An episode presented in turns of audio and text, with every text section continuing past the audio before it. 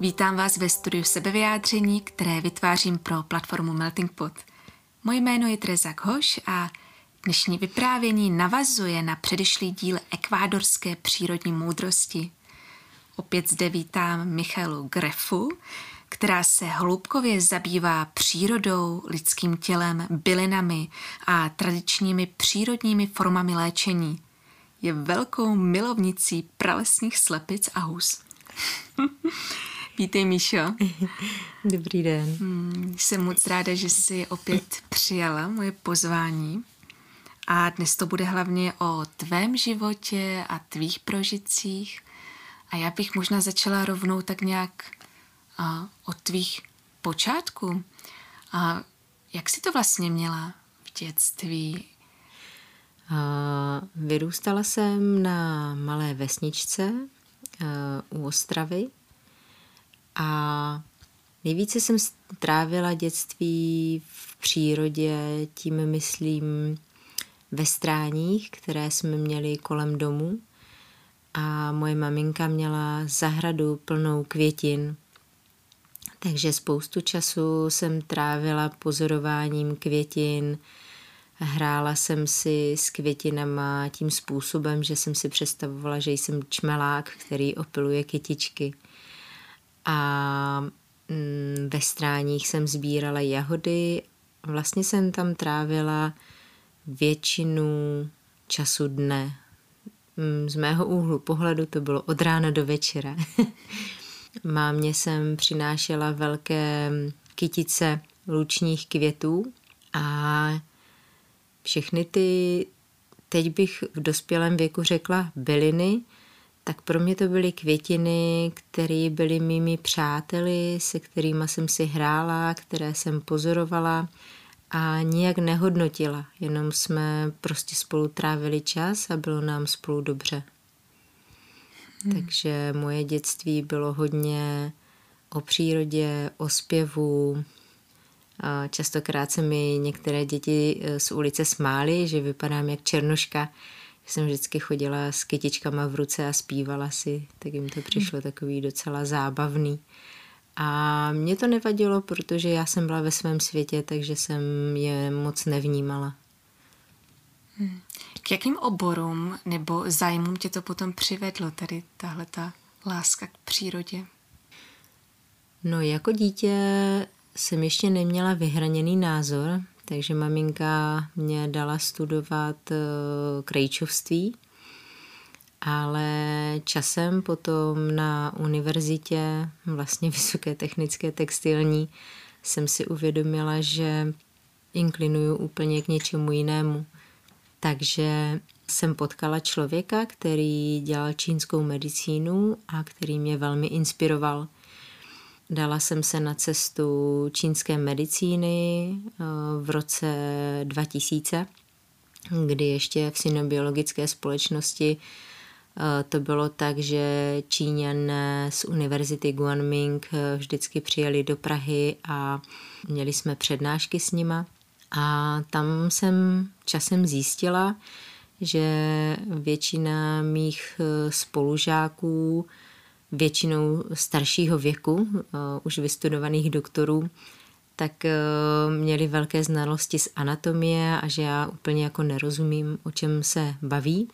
Takže jsem se potom ještě dala na fyzioterapii, která mě překvapivě zaujala a velmi bavila. Takže jsem svůj směr obrátila směrem ke studiu bylin, čínské medicíny, akupunktury, ke cvičení, k masážím, k dotykům a skrz cvičení časem od jednoduchých cviků, já jsem tomu říkala tehdy líná yoga, vlastně byla to yoga v denním životě pojmuta takovým feldenkraisovským způsobem.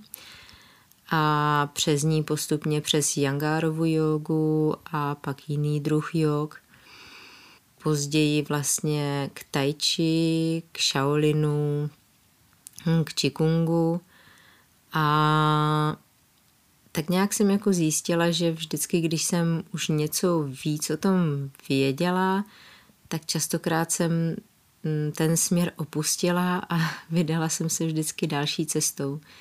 Nicméně nasměřovalo mě to právě postupně do pralesa.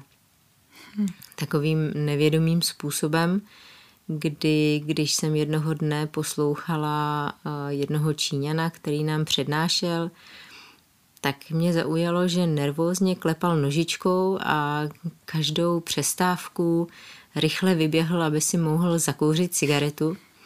A mě to tak vrtalo v hlavě a říkala jsem si, jak to ti Číňani dělali, že vlastně znají tolik těch bodů na těle, že to museli vidět nebo museli opravdu vnímat ty energie. A tam vyvstala taková touha potkat nebo poznat někoho, kdo i ty byliny vidí, kdo jim rozumí, ne tím, že by si to nastudoval v těch starých spisech eh, nebo nastudoval v, v laboratoři a jako nějakou násobilku hmm. tabulkovou. A tak když jsem měla dělat závěrečné testy z čínské medicíny, tak eh, jsem požádala, jestli bych mohla míchat eh, byliny v Praze v čínské medicíně, což mě umožnili a za to jim moc děkuju. Dva roky jsem míchala čínské byliny, kdy jsem si je mohla opravdu osahat, očichat. Eh, bylo to zajímavé, protože byly chvíle, kdy mě třeba zrudla kůže, kdy jsem začala kýchat, když jsem vnímala třeba tlaky do hlavy, pak to zase jako ustalo, ale úplně jsem nerozuměla vlastně tomu, co se děje podle toho, který směsi jsme míchali. A mm, v té čínské bylinkárně to bylo zajímavé, protože tam byla spousta zajímavých lidí, ať už homeopat nebo akupunkturistka a jiní lidé, takže skvělý kolektiv ale uvědomila jsem si, že život čínského doktora eh, je o tom, že sedí zavřený v místnosti a poslouchá problémy druhých. A já jsem ale chtěla být na sluníčku. Já jsem chtěla být venku s rostlinama, mít možnost je pít, ochutnávat, mít s nima nějaký vztah – a on byl ten, který jenom psal recepty a k nám vlastně přišli do té bylinkárny a my jsme byli ty, kteří jsme se těch bylin dotýkali. Ale už byly zpracované v pytlíku, už jsme to jako z týčiny jenom tak jako stříhali, vytahovali do krabiček. A mě vždycky zajímalo vidět tu rostlinu, vidět její kořeny, vidět, jak roste a vlastně se na ní nacítit. No a aniž bych hledala, tak e, časem se stalo, že jsem se ocitla v Ekvádoru v pralese a zamilovala jsem se teď do mého současného muže. A časem jsem zjistila, že vlastně jeho rodina se právě věnuje léčení s bylinama. A bylo to pro mě takový zajímavý, kdy jsem musela dát stranou všechno, co jsem věděla jakoby vyprázdnit ten plný čbán a být nepopsanou knihou, kdy jsem jenom s nima byla, zírala a několik let eh, tam ani nebylo přání poznávat něco víc. Až časem čas uzrál a začala jsem vnímat, jak eh, vlastně ty bylinky na mě působí, jak mi některé dělají dobře, taky hodně, když jsem je začala sadit vlastně v tom pralesním prostředí podle toho, jestli je déšť nebo není. Někdy se mi uchytila ta rostlinka, jindy ne. Taky bylo zajímavé pozorovat indiánky, které, když měly energii v dlaních, tak jim ta rostlina vyrostla velká, silná a já jsem to zasadila a vůbec se to neujalo, nebo jsem to musela sadit několikrát. Takže vlastně jsem pochopila, že nevždy je to jenom o rostlině a těch podmínkách, ale i třeba o energii, kterou máme v rukách. Tak to bylo pro mě velké učení a stále se mi otvírá svět vlastně vnímání těch rostlinek. A hlavně teď díky mému muži, který se právě díky mně a kamarádce z čínské medicíny rozhodl, že nám umožní skrz nějaký prožitkový seminář, aby jsme dokázali ty bylinky více vidět, více cítit, nejenom mít jako nastudovaný, tohle je na játra, tohle je na to. A díky tomuhle semináři se mi otevřel nový obzor a úplně jiná dimenze vnímání přírody. Ale to se velmi těžko přibližuje, to je opravdu o prožitku samotném. Takže taková byla moje, moje cesta. A i teď si stále uvědomuju, že když jsem v Čechách, tak trávím hodně času doma, už jenom tím, že máme chladno. A v Ekvádoru jsme většinu času hlavně, hlavně venku. I vlastně domov je venku. A cítím se tam moc dobře. Právě díky tomu, že když je člověk v kontaktu s vodou, se vzduchem, s přírodou, s hlínou, s rostlinama, tak mám pocit, že ty vibrace se vyrovnávají mezi člověkem a tou přírodou a už to samo je léčivé. Takže jsem tak nějak zjistila, že v jednoduchosti je síla a radost a zdraví. Míšo, mě by moc zajímalo, jak jste se přesně se svým mužem Agustinem potkali v Ekvádoru. Jak to proběhlo? no, tak to je dlouhá historie. Já jsem měla období, kdy jsem žila v Praze, i když původem moje rodiče jsou z vesnice za Ostravou. A v té Praze jsem se živila masážema, studovala jsem tam čínskou medicínu, fyzioterapii a v průběhu toho studia jsem už jakoby pracovala v soukromé fyzioterapii, potom vlastně sama na sebe. A zároveň s tím jsem cvičívala tensegritu, magické pohyby podle Carlose Castanedy, a tím, jak jsem fyzioterapeut a rozumím těm pohybům, popisům, tak eh, jsem ty pohyby i z knihy dobře pochopila. Nejdříve mi byly přidány od lidí, kteří to cvičili zážitkově. Pak jsem si to tak nějak jako vyladila a tím, že jsem pak i nějakou dobu eh, naštěvovala jogu a kung fu a tak, kdy mě zajímala třeba technika úderů, technika kopu, jak to správně udělat, aby tam šla energie a tak dále, tak jsem si vyladila to cvičení. A já jsem měla ráda řadu pro záměr, a možná, že je to nějaký placebo moje, ale tak nějak jako vypozorovala jsem si, že když cvičím tuhle řadu, tak se mi skládala realita tak, že mně přicházeli mnohem rychleji různí lidé do cesty, které jsem měla potkat, dělala jsem to, co jsem měla dělat, s tím, že ani sama jsem nevěděla, kam mě to povede, že to jakoby přesahovalo hranice Eh, mojeho chtění nebo vlastně nějakého očekávání. A já jsem v tu dobu hodně cvičila tenhle záměr. A byla to chvíle, kdy já jsem se s kamarády, eh, s jednou holkou a klukem, s Verčou a Richardem, domluvila, že pojedeme směrem na východ, že pojedeme stopem a že tak jako zastavíme někde prostě směr Himaláje a Tajsko a že to tak jako naštívíme všechno, že po cestě si budeme třeba vydělávat masážima nebo co, co jako se naskytne. A měla jsem takový pocit, jako že vlastně když teď, tak už nikdy, protože jsem tu dobu měla pocit, že jsem staršího věku a že potom už by byl čas jako nějak třeba založit rodinu, usadit se na jednom místě a že teď je prostě ta chvíle na to cestování.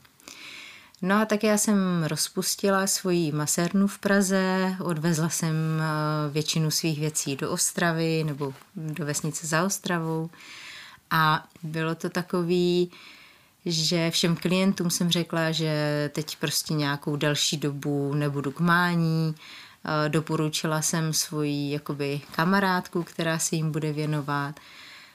No a teď jsem řekla, dobře, tak my jsme si rok vydělávali peníze na to, aby jsme na tu cestu měli. A tak jsem jim řekla, tak a jedem. A oni, no ale my nejedem. A já, jak jako nejedete? A kamarádka pracovala v čajovně, tak říká, že si neviděla dost peněz, že to nebylo tak jako placený. A kamarád ten zrovna čekal dítě s jednou dívkou, takže taky ji nechtěl nechat samotnou vlastně v jiném stavu, takže zůstane s ní, no a já teďka jako co, že jo, sama stopem na východ. A měla jsem strach, neuměla jsem jazyk, ani angličtinu, ani španělštinu, ale vždycky mě lákalo jako zkusit se postavit sama na svý nohy. Hmm. Ale eh, ten strach ve mně byl opravdu velký. A jediného kamaráda jsem měla v Ekvádoru. Takže uh, Honza Rostlinka, jela jsem za ním a tam se mi i stalo to, vlastně si to tak jako připisuju tomu záměru, tomu cvičení, že se tam uh, nepřímo jakoby plnily moje touhy. A ta touha byla zkusit si být vlastně v tom cizím městě, ale zároveň mít tam někoho jako zázemí, takže ten kamarád mě měl vzvednout na letišti a já tam teď seděla na tom letišti a ho nikde.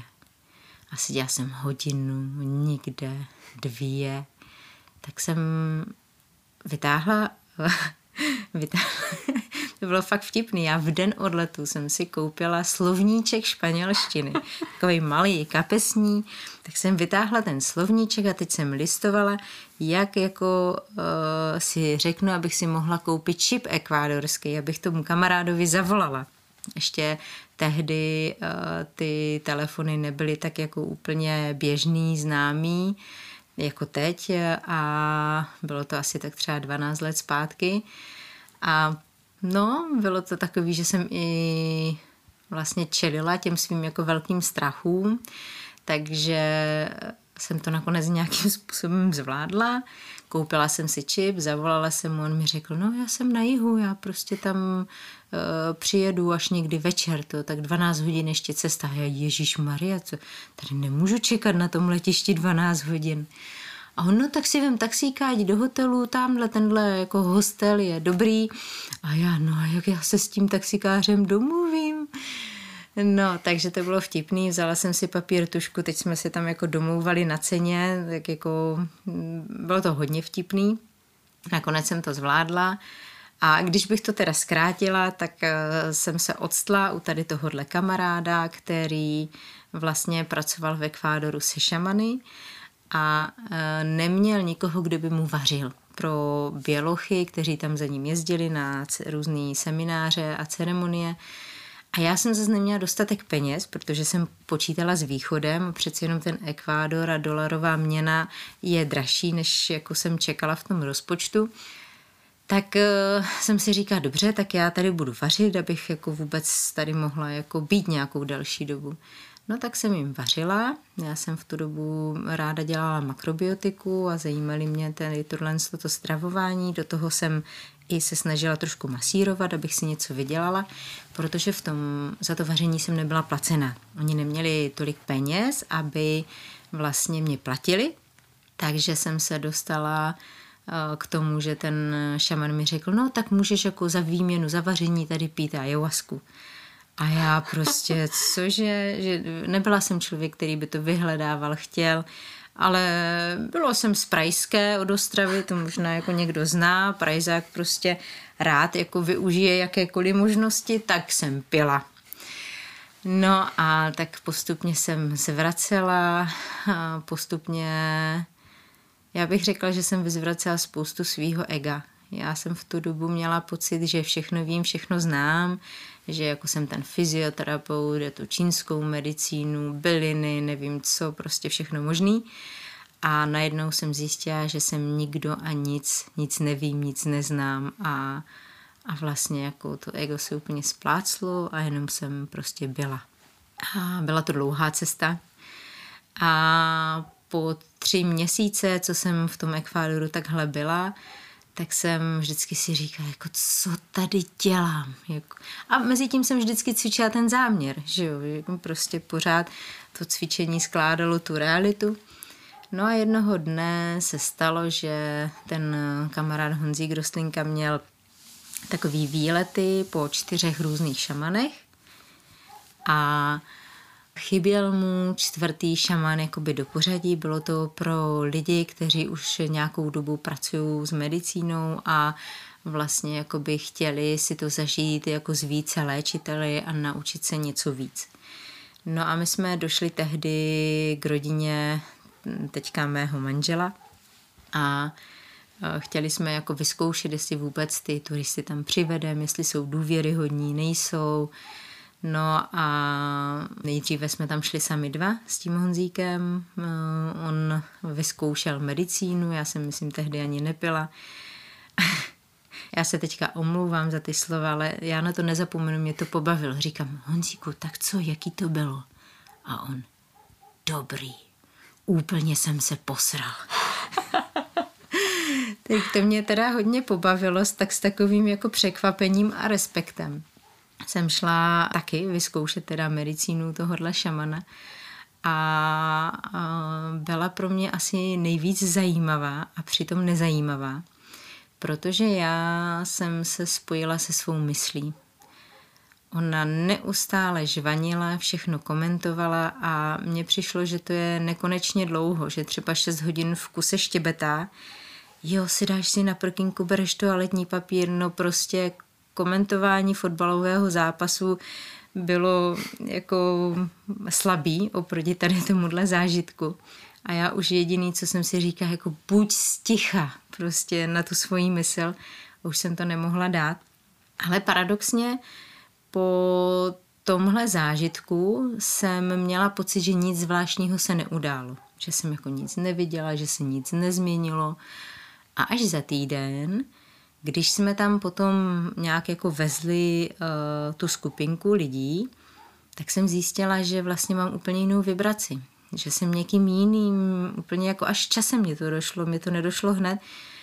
A poprvé, když jsme tam byli, tak my jsme se s Augustínem jako míjeli energeticky. Já jsem ho tam zaregistrovala, ale míjeli jsme se.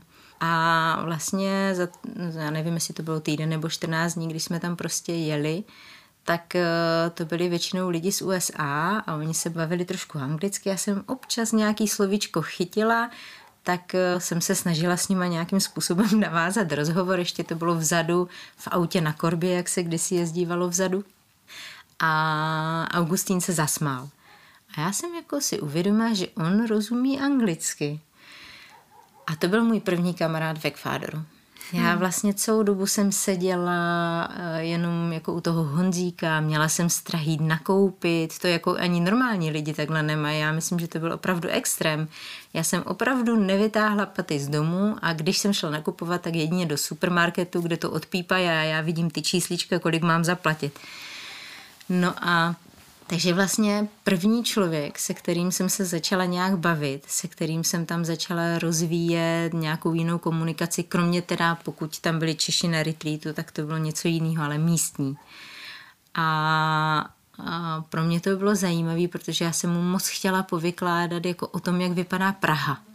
A já jsem v tu dobu se pohybovala v takové šamanské skupině, lidí, kdy jsme pracovali s jednou majskou ženou a učili jsme se vlastně techniku snění a vlastně takovou jakoby meditační techniku naladění se na křišťálovou lepku a scházeli jsme si každé novoluní a vlastně výsledek toho byl, že jsme pak časem uh, skrz ty meditace zjistili, že máme na nějaké silová místa zakopat křišťály, aby oni ty místa jakoby poléčili a zesílili. A teď já jsem to chtěla tomu Augustínovi říct. No, přátelé, dva dny, dva dny se slovníkem. Než jsem tohle, co jsem vám řekla teďka během chvíle, jsem mu nějakým způsobem popsala, o tom, že vlastně to je jako astrologické město, kde byl Karel IV., kde prostě hmm. jsou silový místa a kde to je úplně jako skvělý. No a ale nás to tak jako zblížilo, že jsme se začali přátelit a když jsme měli pak pít medicínu, tak on mi řekl, no, já jsem se ptala, jestli bude pít s náma. A on říkal, že většinou nepije, že to dělá jeho tatínek. Ale že jako, proč ne? Jako, že může, když takhle jako jsme se skamarádili a, a to. On měl pejska labradora černýho a to byl jeho úplně druhá polovina duše. Oni byli všude spolu. a jmenoval se Beethoven. A on mě tehdy říkal, a víš, že se můžeš medicíny zeptat na minulost nebo budoucnost? A já, aha, to jsem nevěděla že vlastně jsem jakoby vůbec nepřicházela k nějakým dalším informacím o tom, jak se dá pracovat jako s medicínou nebo, nebo jiný věci. Znala jsem nějaký ty techniky majský, co se týče jako uh, těch meditací nebo práci s uh, medicínským kruhem, ale ne, ne tohle toto. A tím, že tam nebylo lpění ani chtění, tak jenom jsem to vzala jako takovou informaci, že je to možné a pustila jsem to. No, vypila jsem medicínu a teďka v hlavě se mi tak jako rozeznělo, a tohle je tvůj muž. A já, Ježíš Maria, zase ta mysl, buď sticha. Vůbec jsem jí nedokázala věřit po té poslední zkušenosti.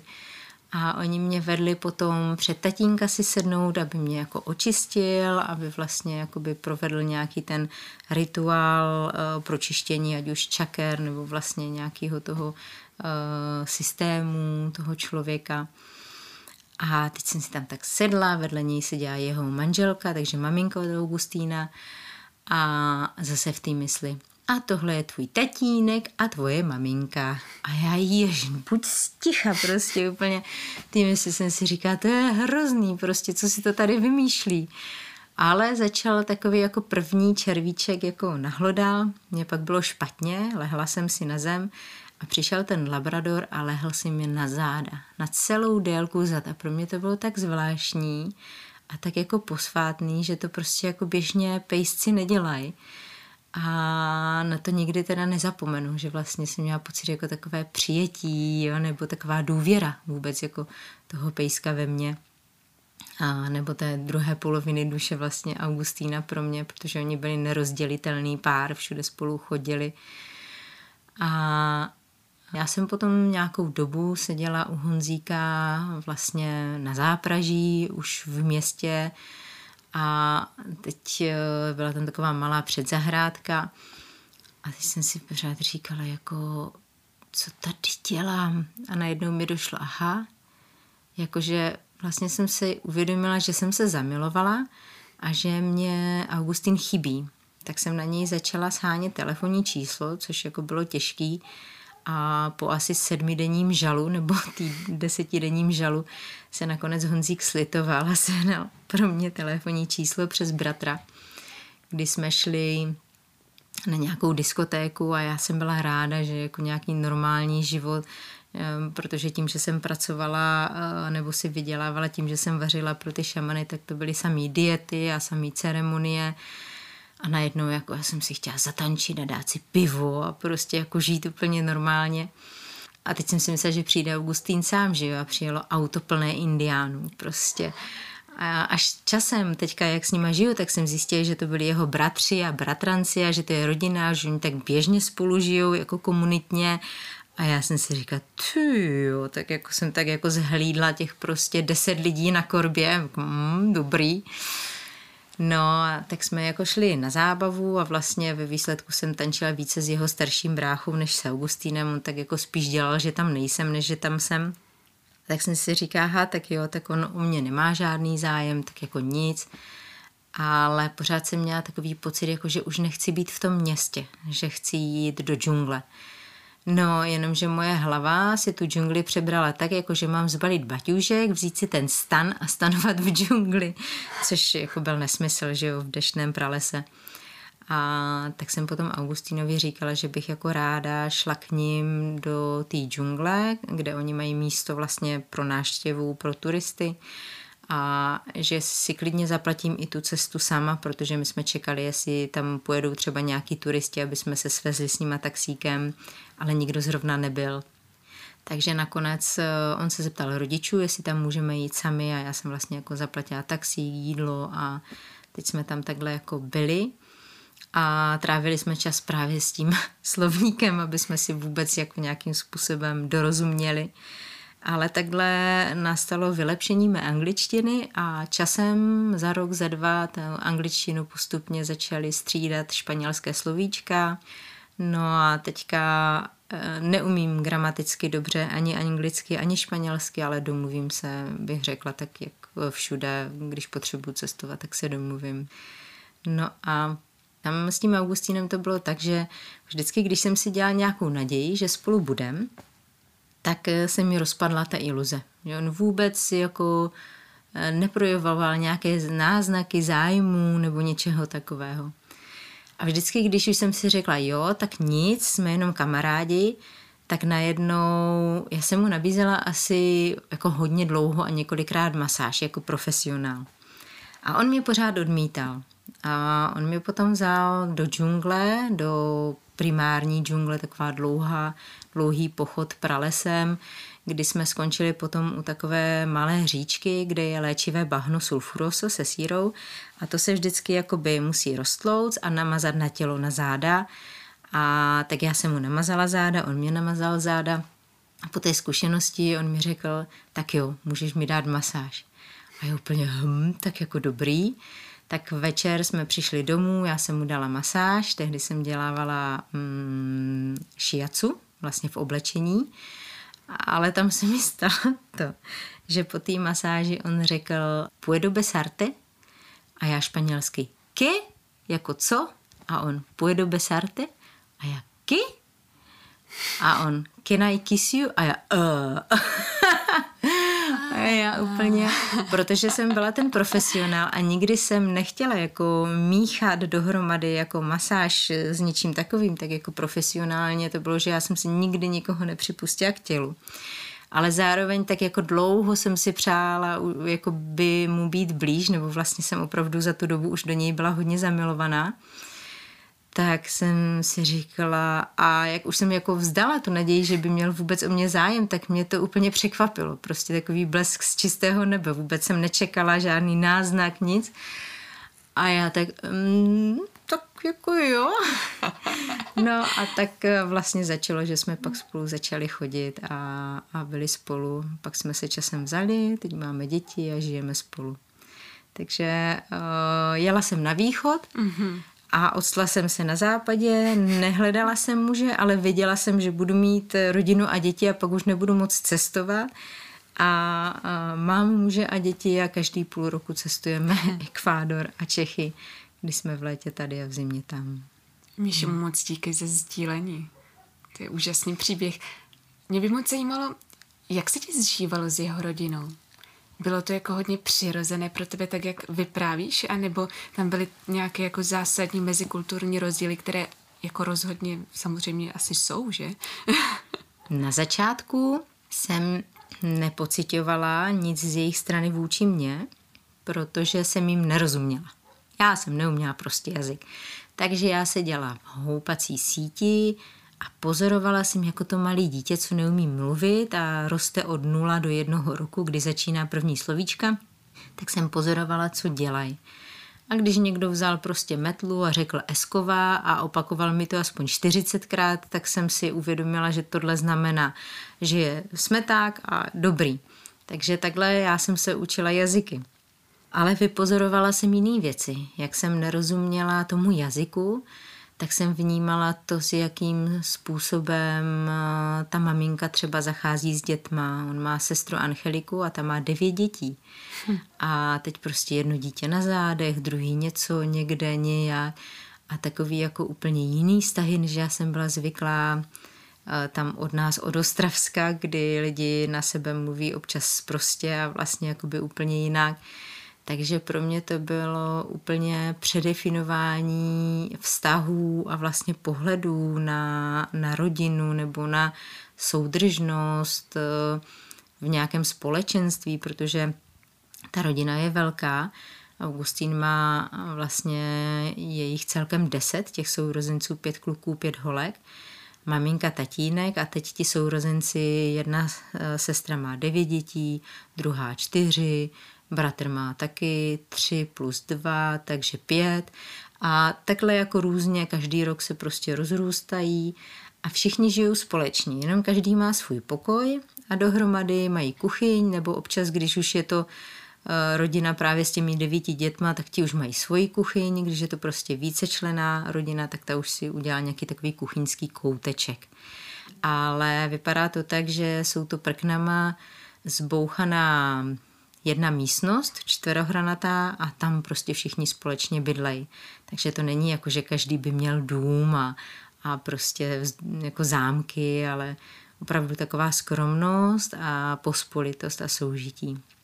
Takže na začátku to bylo jenom o pozorování a tam mám pocit, že jsem toho vypozorovala nejvíc. Takové věci, které teď už bych asi nedokázala popsat nebo si uvědomit, přece jen to jenom 12 let. A potom časem jsem nejvíce zaznamenala kulturní rozdíly mezi mnou s Augustínem. Hmm. Když opadly ty růžové brýle hmm.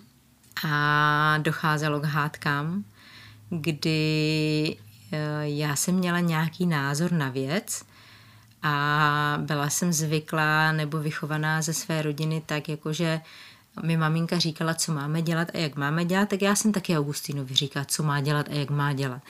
A to ti indiáni tak nemají, jako že by jim někdo dělal kázání. Oni si na to musí přijít sami, takže mu se to nelíbilo a docházelo vlastně jakoby k takovým rozporům. A já jsem pak jako časem pochopila, že ho potřebuju přivést do České republiky, protože já tím, že jsem žila u nich, tak jsem dokázala pochopit jejich kulturu skrz jako to soužití tam. Jak dlouho jsi tam žila s ním?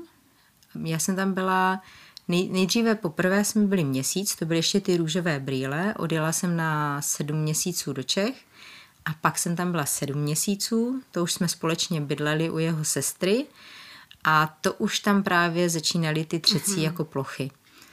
No a v tu dobu jsem si uvědomila, že ho potřebuji vzít do Čech, aby pochopil i moji kulturu a pochopil, proč reaguju, jak reaguju. A když se nám to potom povedlo, tak vlastně se ustálil ten náš vztah, když jsme se dokázali navzájem pochopit, dokázali jsme si ty věci vyříkat a stále se učíme, stále uh, poznávám svého muže, stále mě ničím překvapuje i jeho rodina nebo příběhy o jeho rodině nebo okolí. Takže je to takový hezký, že vlastně pořád máme co objevovat. Jak to třeba děláte teď, po všech těch zkušenostech, které už máte, když máte nějaký rozpor a všimnete si teda toho, zaznamenáte to, jakým způsobem teď přichází ta řešení jako nová? Aha. Mohlo být zajímavou inspirací totiž no, pro ostatní páry. Poslední rok, tenhle ten rok máme hezký vztah. Takže teďka se nám moc nestává, že bychom měli třecí plochy. Takže v tuhle chvíli mě asi úplně nic jako nevystane, nevystane v mhm. mysli, ale většinou je to o komunikaci. Na, to, na těch začátkách uh, oni se hodně dívají na vztahy podle elementu. Mhm. A já jsem v tu dobu byla v elementu ohně, což je takový člověk, který jako co na srdci, to na jazyku, řekne to napřímo, má jediný pravdu a je rád, když se ty věci dělají podle něj. A manžel v tu dobu byl v elementu vody, takže on měl rád jakoby ten svůj prostor, ticho, já se na něco zeptala, on mi neodpověděl. A já byla naštvaná. A teď o to víc jsem chtěla tu odpověď. A on mě ignoroval a o to víc jsem byla naštvaná. Já myslela, že ho zabiju. A tam potom, když on, eh, my jsme dělávali i takové poradenské semináře pro lidi právě o elementu, o tom, jak poznat a pochopit svůj element, jak s ním nakládat, protože každý element má nějaké přednosti a nedostatky, tak, tak jako, jako nepřímou formou, jak já jsem mu překládala pro ty lidi, tak jsem se ale vlastně dozvěděla, nebo mi tak jako sdělil, že každý potřebuje něco jiného. Já jsem většinou u toho ohně je to tak, že ten člověk by měl se zastavit, chvíli rozdýchat, vlastně opravdu vědomě se nadechnout třeba pětkrát a potom teprve říct to, co chce říct. A on vždycky říkal, za tu dobu oběhne eh, krev vlastně to tělo a prokrví se mozek. A najednou ten člověk je schopný tu situaci vyhodnotit z více úhlu pohledu a pak to třeba eh, řekne jakoby jiným způsobem, než by řekl jako napřímo. A tím, že najde ty správná slova, tak nemusí tomu druhému ublížit a ten druhý se tak neuzavře a vlastně jako je schopný reagovat. Takže já jsem, si, já jsem se učila dýchat a jako nechtít odpověď hned A pak časem jsem se učila, OK, uh, element vody potřebuje někdy hodinu, někdy den, až pět dní na to, aby si věc nacítil a pak odpověděl. Takže já jsem se učila dávat prostor a čekat. A to bylo náročné, ale časem jsem se to naučila a to potom hodně změnilo náš vztah. Hmm. No. A teď je, už zase jsem trošku v jiném elementu, máme jiné rozpoložení a teďka je to opravdu moc pěkný období. Vy máte dvě nádherné holčičky, a které mluví vlastně česky, španělsky, možná ještě dalšími jazyky, o kterých nevím. Malinko kičua, hlavně písničky zpívají v kičua mm. jazyce a to je vlastně ten jejich indiánský jazyk mm-hmm. v mhm. pralese. Daří se vám vychovávat uh, vaše holčičky i, i tím indiánským způsobem? Mají vztah k pralesu? Je to slučitelné s tou českou kulturou a českým vzděláním? Jak to funguje pro vás? Já myslím, že oni mají blíž k pralesu než eh, k Čechám, protože eh, v tom pralese jsou svobodní a tam je to tak, že všichni vychovávají všechny. Takže oni tam mají totální svobodu, moc ani jako neví, že mají rodiče. A chvíli babička, tetička a tak dále, ale každý jakoby těm dětem dokáže dát hranici a zároveň i volnost, že je jako příliš nekontrolují a neříkají, nedělej tohle, nešahej, pořežeš se. Hmm. To tam neexistuje. Oni jim hmm. dej důvěru, že OK, když nese mačetu, tak prostě má důvěru, že si nic neudělá a když si udělá, tak většinou to není tak zásadní zranění na to, aby se z toho nepoučili a příště s tím nakládali jinak. Hmm. A takže já si myslím, že oni k té džungli mají velmi, velmi blízko holčičky a byly tam už od malička. Opravdu jako od tří měsíců nebo od pěti měsíců. Takže eh, vyrůstali tam, vyrůstali tady. Tam je to příjemnější v tom, že je tam velká rodina.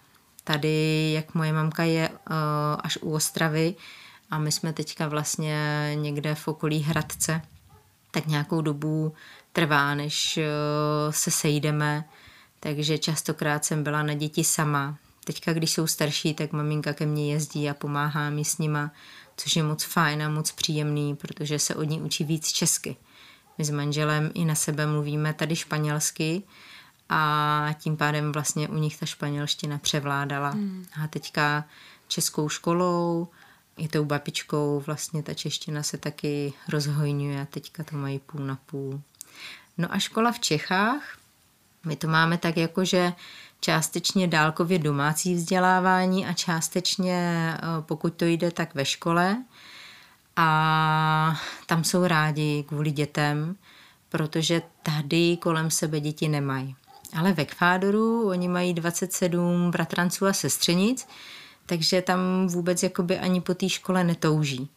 Takže tam eh, je učím já a pro mě je to zase moc krásný, protože zjišťuju, že máme bližší spojení, bližší kontakt a když potom tady chodí další dobu do školy, tak já ji vlastně že jo, vidím ráno a večer a najednou zjišťuju, že jako se odcizujem. Takže pro mě je to takový jako hezký, kdy mám období, kdy si od toho můžu odpočinout, od toho učení. A ona od nás a má tady ty kamarády. A pak ta chvíle, kdy jsme si v té džungli bližší skrz to učení, kdy spolu trávíme eh, hodně hodin času a zároveň ona je volná s těma dětma, když je horko, tak se neučíme a jde koupat se, nebo když přijde nějaká náštěva a když zrovna prší a není úplně příjemně, tak si sedneme jako na tu knížku a učíme se, takže mně se, mně se moc líbí ten život. Hm. Míšo, ty jsi zmínila toltéckou techniku magických pohybů, tensegrita. Měla bys chuť o tom trošičku více říct? Je to cvičení, kde se střídá tenze a integrita, jakoby zaintegrování toho pohybu, eh, který vlastně člověk eh, dělá. A ta teorie vlastně té knihy nebo Carlose Castanedy, který píše o Donu Juanovi z Mexika, tak jejich předkové byli Toltékové a píšou o tom, že oni, když ti léčitelé, já bych jim ráda říkala spíš kuranderos, léčitelé, protože slovo šaman v tom pojetí aspoň u manžela nebo v Ekvádoru znamená brucho. Ten, který jako zneužil tu energii a využívá ji jako ke špatným věcem, jako k ovládání druhých a tak dále. Takže oni mají raději jméno Jačak nebo Kurandero, což je vlastně, Jačak je člověk poznání nebo vidoucí. A tihle vidoucí vlastně jako zjistili ve zvýšeném stavu vědomí, že tenhle stav je třeba spojený s nějakou pozicí těla nebo pohybem. A oni časem vypozorovali ty pozice a pohyby, které se stavily do různých řad podle toho, co ty pohyby vyvolávaly.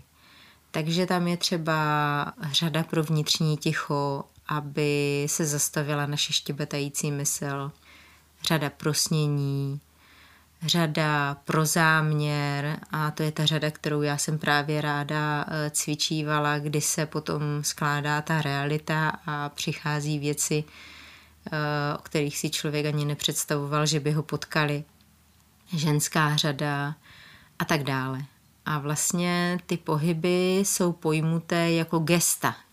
Že vlastně člověk, já nevím, si představí, že prokopává stěnu, ale je to jednoduchý kop, když by člověk se to učil v kung fu, tak se tam učí techniku kopu, ale zároveň je tam i taková jako představa nebo vizualizace, že ten člověk třeba prokopává uh, svoje vlastní hradby, které si postavil, nebo nějaké své domněnky, dohody, aby vlastně jako mohl překročit sám sebe a otevřít se tomu nekonečnu. Takže mně se to cvičení líbí, protože má příběh a hlavně jako fyzioterapeut ho oceňuji v tom, že se tam každý kloub probudí, různé drobné šlachy aktivujou a je to velmi, jakoby z hlediska fyzioterapeuta, velmi inteligentní sestava na probuzení celého těla. A proto to mám ráda, že vlastně jsem to ráda cvičila už jenom z tady tohohle důvodu a druhá, protože jsem se potom vždycky moc cítila dobře. No a potom to vlastní cvičení, to je spíš o zážitku, než asi o nějakém povídání o teorii, takže tam leda pokud tě konkrétně ještě něco zajímá, ale nevím, co bych tam dál řekla k tomu jsem právě od tebe to cvičení ochutnala, tak to prozradím posluchačům a je to tak nesmírně velký zážitek, ale víceméně objevování na celý život. Z těch otázek vzniká strašně moc, ale jde to hlavně přes tělo, přes prožitek. A já nás ale přemostím k další otázce, protože tam mě taky zajímá. Mohla bys nám dát nějaké vhledy do toho, jak pralesní indiánské ženy pracují s energií? na mě teďka dýchla taková ta představa uh, toho českého člověka, obzvláště české ženy a té představy toho, jak si myslíme, že by měla žena vypadat. Protože u nás, nebo aspoň jak já to vnímám, nebo s čím jsem se potkávala, já jsem se potkávala tím, že jsem potom nějakou dobu studovala v Praze, v Ostravě je to jiný, tam jsou prostě takový ty hrdek baby, jo, ale v Praze jsou to spíš takový ty spirituální lidé a, a takže já jsem se potkávala s takovýma, v takových kruzích, kteří měli tu představu, že ta žena by měla být drobná, křehká, něžná a taková jako nechat se obletovat a skoro nic nedělat. Tak e, tohle na mě jako dýchlo, když eh, si řekla vlastně jako žena, jak pracuje se svojí energií. Jsem si představila tu ženu, která tam jako nějak spirituálně něco dělá. A mě vždycky v té Praze, když jsme se scházeli na ty meditace s tím eh, kruhem pro to snění, tak eh, mě vždycky říkali, že jsem byla takový jako chlap, taková jako drsná, snažila jsem se ty věci jako vyřešit, zorganizovat, to tam my od Ostravska docela máme takový postoj. a tak jsem jako trošku trpěla tím, že mě jako říkali, že jsem jako takový chlap a že jsem tvrdá a, a tak. No a já jsem přišla do Ekvádoru a zjistila jsem, že ty indiánky jsou mnohem tvrdší. Oni prostě jedno dítě na zádech, v koši, druhé dítě přes rameno, mačetu v ruce. Teď šli do kopce několik kilometrů. Horko jako blázen, prostě člověk by se spotil i bez toho břemene a pak tam vyseká hektar vlastně zahrady, tam to vypadá tak, že plevel za tři měsíce vyroste do dvoumetrových stromků. Takže to není jako trhání travičky, ale vysekávání stromů prostě. A, a pak zase jako zbalí ty děti, po případě nějakou úrodu banán nebo tak, je to drsný život, to není jako, že by tam ananasy padaly z nebe a, banány a měli spoustu ovoce, to opravdu je velká dřina. Obzvláště, když pak eh, nestříkají ty eh, plodiny, kdy pak v té džungli přežije jenom to nejsilnější a to, co není silné, zemře. A pak zase vzala ty děti a šla domů, takže to vůbec nebyl takový ten ezoterický typ ženy. A já jsem tam paradoxně poznala, že jsem taková jako skleníková kytička. To bylo pro mě hodně zvláštní uvědomění, kdy jsem žila v nějaké takové škatulce a iluzi a zjistila jsem, že opravdu zákon té přírody nebo džungle je přežij nebo zemři. Hmm. Takže ten člověk opravdu sám se zocelí, má různé nemoci, který, když prostě neprojde, tak zemře. Ale tím se krásně posílí imunita. A postupně vlastně těch nemocí je pak méně, ten člověk je odolnější, metabolismus lépe funguje, termoregulace. Třeba pro mě bylo ze začátku zajímavé, že manžel tehdy ještě přítel Augustín, měl pořád raťasy a tričko s krátkým rukávem. Pršelo, byla zima a on měl kraťasy tričko s krátkým rukávem. Sluníčko bylo horko, on měl kraťasy tričko s krátkým rukávem. Říkám, jak to děláš, jako že ti není horko nebo zima? A pak jsem prostě zjistila, že jim funguje termoregulace díky tomu, že právě občas takhle jako přespávali někde v pralese, neměli žádný deky, žádný vybavení a prostě to tělo se muselo naučit se s tím poradit a tak se to naučilo a vlastně jako by přestalo být ale závislé na takových těch jako různých podpůrných věcech. No a takže já jsem mezi nima se opravdu cítila jako taková skleníková kytička. Na mě něco dýchlo, kýchlo a já už jako se hned složila. A trvalo mě několik let, každý rok jsem byla jako méně a méně nemocná a kratší dobu a teď už snad doufám, ale každý rok v Ekvádoru mě vždycky něčím překvapí a znovu zocelí, takže jsem zvědavá, co bude teď. No a hodně zajímavý to bylo, když jsem se rozhodla, že tam budu sadit zeleninu. Dovezla jsem si dýně Hokkaida, teď jsem si tam, že jo, ty řetkvičky, pažitku a tyhle ty věci rajčátka. No to nevyrostlo? A nebo to vyrostlo, já to vysadila tak jako šťastně ven a za tři dny rostlina nikde. No já jsem si říkala, jako kde je ta rostlina? A zjistila jsem, že jako mravenci střihači, nebo prostě nějaký insekti, že prostě ta zelenina je skleníková kytička, vypěstovaná člověkem, která by bez člověka sama nepřežila. V džungloidních podmínkách rozhodně ne. A indiáni jsou prostě, i ty stromy v džungli jsou takový pevný, ty listy jsou tvrdý jako takový tvrdý papír, takový jako houževnatý. A že tam opravdu přežije jenom ten nejsilnější. No a taky jsem pochopila, a potom výrok od indiánů, oni říkali, hlavně děti indiánský, moje dcera nejí zeleninu. Teďka jako už nějakou čerstvou, třeba rajčátko, okurku, ale když je to z domácích zdrojů, ona pozná opravdu ty chutě. A když to není z domácích zdrojů, tak jí to nechutná a nejí to. A má to přirozeně. Já jsem vždycky zeleninu milovala, jak jsem říkala, byla jsem jednu dobu makrobiotik, takže jsem ani moc nejedla maso, jenom ryby. A oni říkají, já jsem přírodní, přirozený, já nejím zeleninu. A já říkám, co je to za blbost? Prostě tady úplně všichni, že jo, eh, ezoterostyl, eh, nezabíjet zvířátka a tak dále. A a já říkám, jak jako uh, přírodní nejím zeleninu? No až jsem začala tu zeleninu zkoušet sadit, tak jsem zjistila, že opravdová divoká zelenina, jo, ta původní, kdyby nějaká původní druh mrkve nebo něčeho, je opravdu to přírodní a přirozený. Ale tohle je už po generace přešlechtěná věc.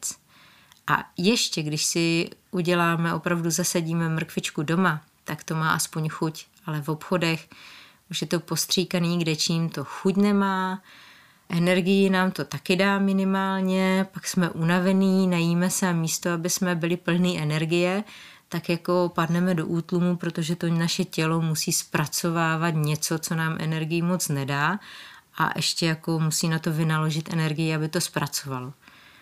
A tam v Ekvádoru v té džungli si člověk dal nějakou malou, maličkou věc a byl plný energie, protože to měl přírodní, přirozený vlastně proces e, toho boje o přežití.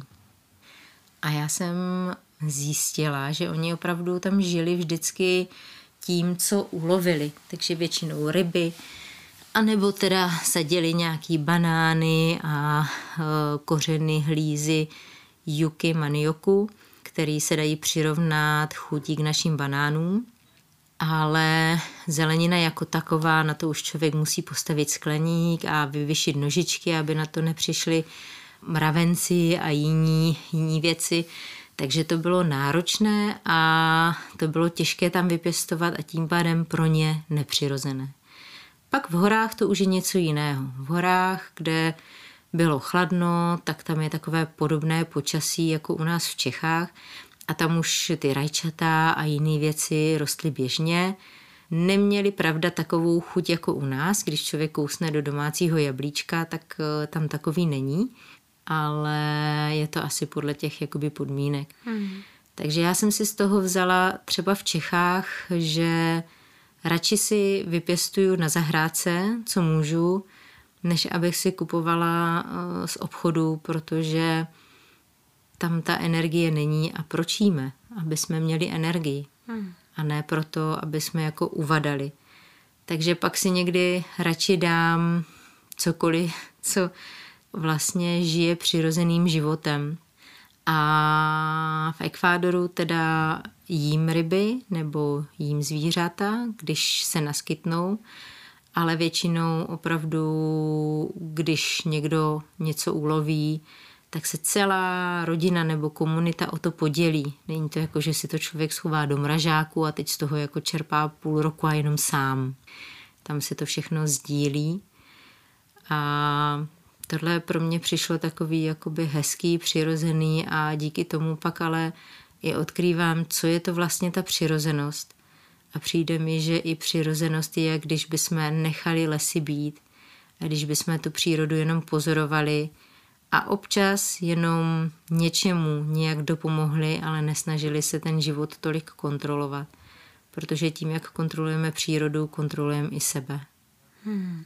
A ještě teda k tomu životu zvířat a rostlin, tak eh, když eh, já jsem se jako podivovala, že přece jako zabíjet eh, zvířata je nějak náročné, tak oni ale říkají, ale ta rostlina má taky život taky žije a taky má svůj spirit. A to jsem si třeba tehdy neuvědomovala. Já mám na tebe asi dnešní poslední otázku. Co pro tebe právě teď znamená slovo svoboda? Svoboda je pro mě respekt. Respekt sám k sobě, ke svým potřebám, respekt k druhým, respekt k okolí, ať už to jsou stromy, květiny. A pokud moje tělo potřebuje zrovna jíst maso nebo potřebuje jíst nějakou rostlinu, tak si to dovolím, protože respektuju sama sebe, ale protože je tam opravdu ta potřeba. A když to nepotřebuju, tak respektuju tu přírodu nebo to místo, ty stromy, že to má jakoby svůj vlastní život a nechat to být, ať si to žije svým vlastním životem. Mně přijde, že vlastně svoboda je schopnost dovolit si to, co mám rád a žít tak, jak mě to naplňuje. Ne jak očekává společnost, člověk, jakoby, já nevím, třeba manžel, partner, děti, ale najít v tom rovnováhu, respektovat právě i sebe, ale neomezovat ty druhé a najít jakoby správnou rovnováhu mezi tím, kdy vlastně nepotlačujeme ani sebe, ale přitom nenarušujeme moc ani to okolí. To je moc krásné. A s těmihle slovy bych se, Míšo, s tebou chtěla rozloučit. Moc děkuji za tvoji inspiraci, vhledy a přirozenou moudrost toho, jak žít vlastně po staru tradičně hmm. a svobodně. Hmm. A, a děkuju a těším se třeba na nějaké další povídání. Hmm. Já taky moc děkuju. Rozhodně chci říct, že nejsem žádný eh, guru, ani učitel, ani nikdo nějak jako extra zvláštní nebo speciální. Jenom mám pocit, že když člověk více tráví svůj čas v přírodě, tak ta přirozená moudrost se otvírá v každém z nás. Že všichni eh, to můžeme vidět ve všem kolem sebe. Že i malý mravenec může učit, stromy můžou učit, prostě cokoliv, co je kolem nás, když se stišíme, když se nám podaří zastavit mysl a jenom se dostaneme do přítomného okamžiku, takže nemyslím si, že bych byla někým speciálním, ale myslím si, že to máme všichni a přeju i ostatním, aby žili tak, jak chtějí a aby naplňovali svůj život a naplňovali sami sebe, ať už k radosti nebo k starosti, protože u mého manžela jsem se naučila, že všechno je vlastně správně, že i ty Těžké situace nás ale něco učí. Většinou ocenit to, co jsme měli, nebo to, co nemáme a chceme. Takže všechno má svůj smysl a jenom je třeba si počkat, aby jsme to mohli nahlídnout a porozumět tomu. Takže vám přeju krásné dny a hodně hledání, zastavení a vlastně bytí v přítomnosti. Hmm. Ahoj. S těmito jiskřivými slovy se s váma taky loučí Teresa Ghoš.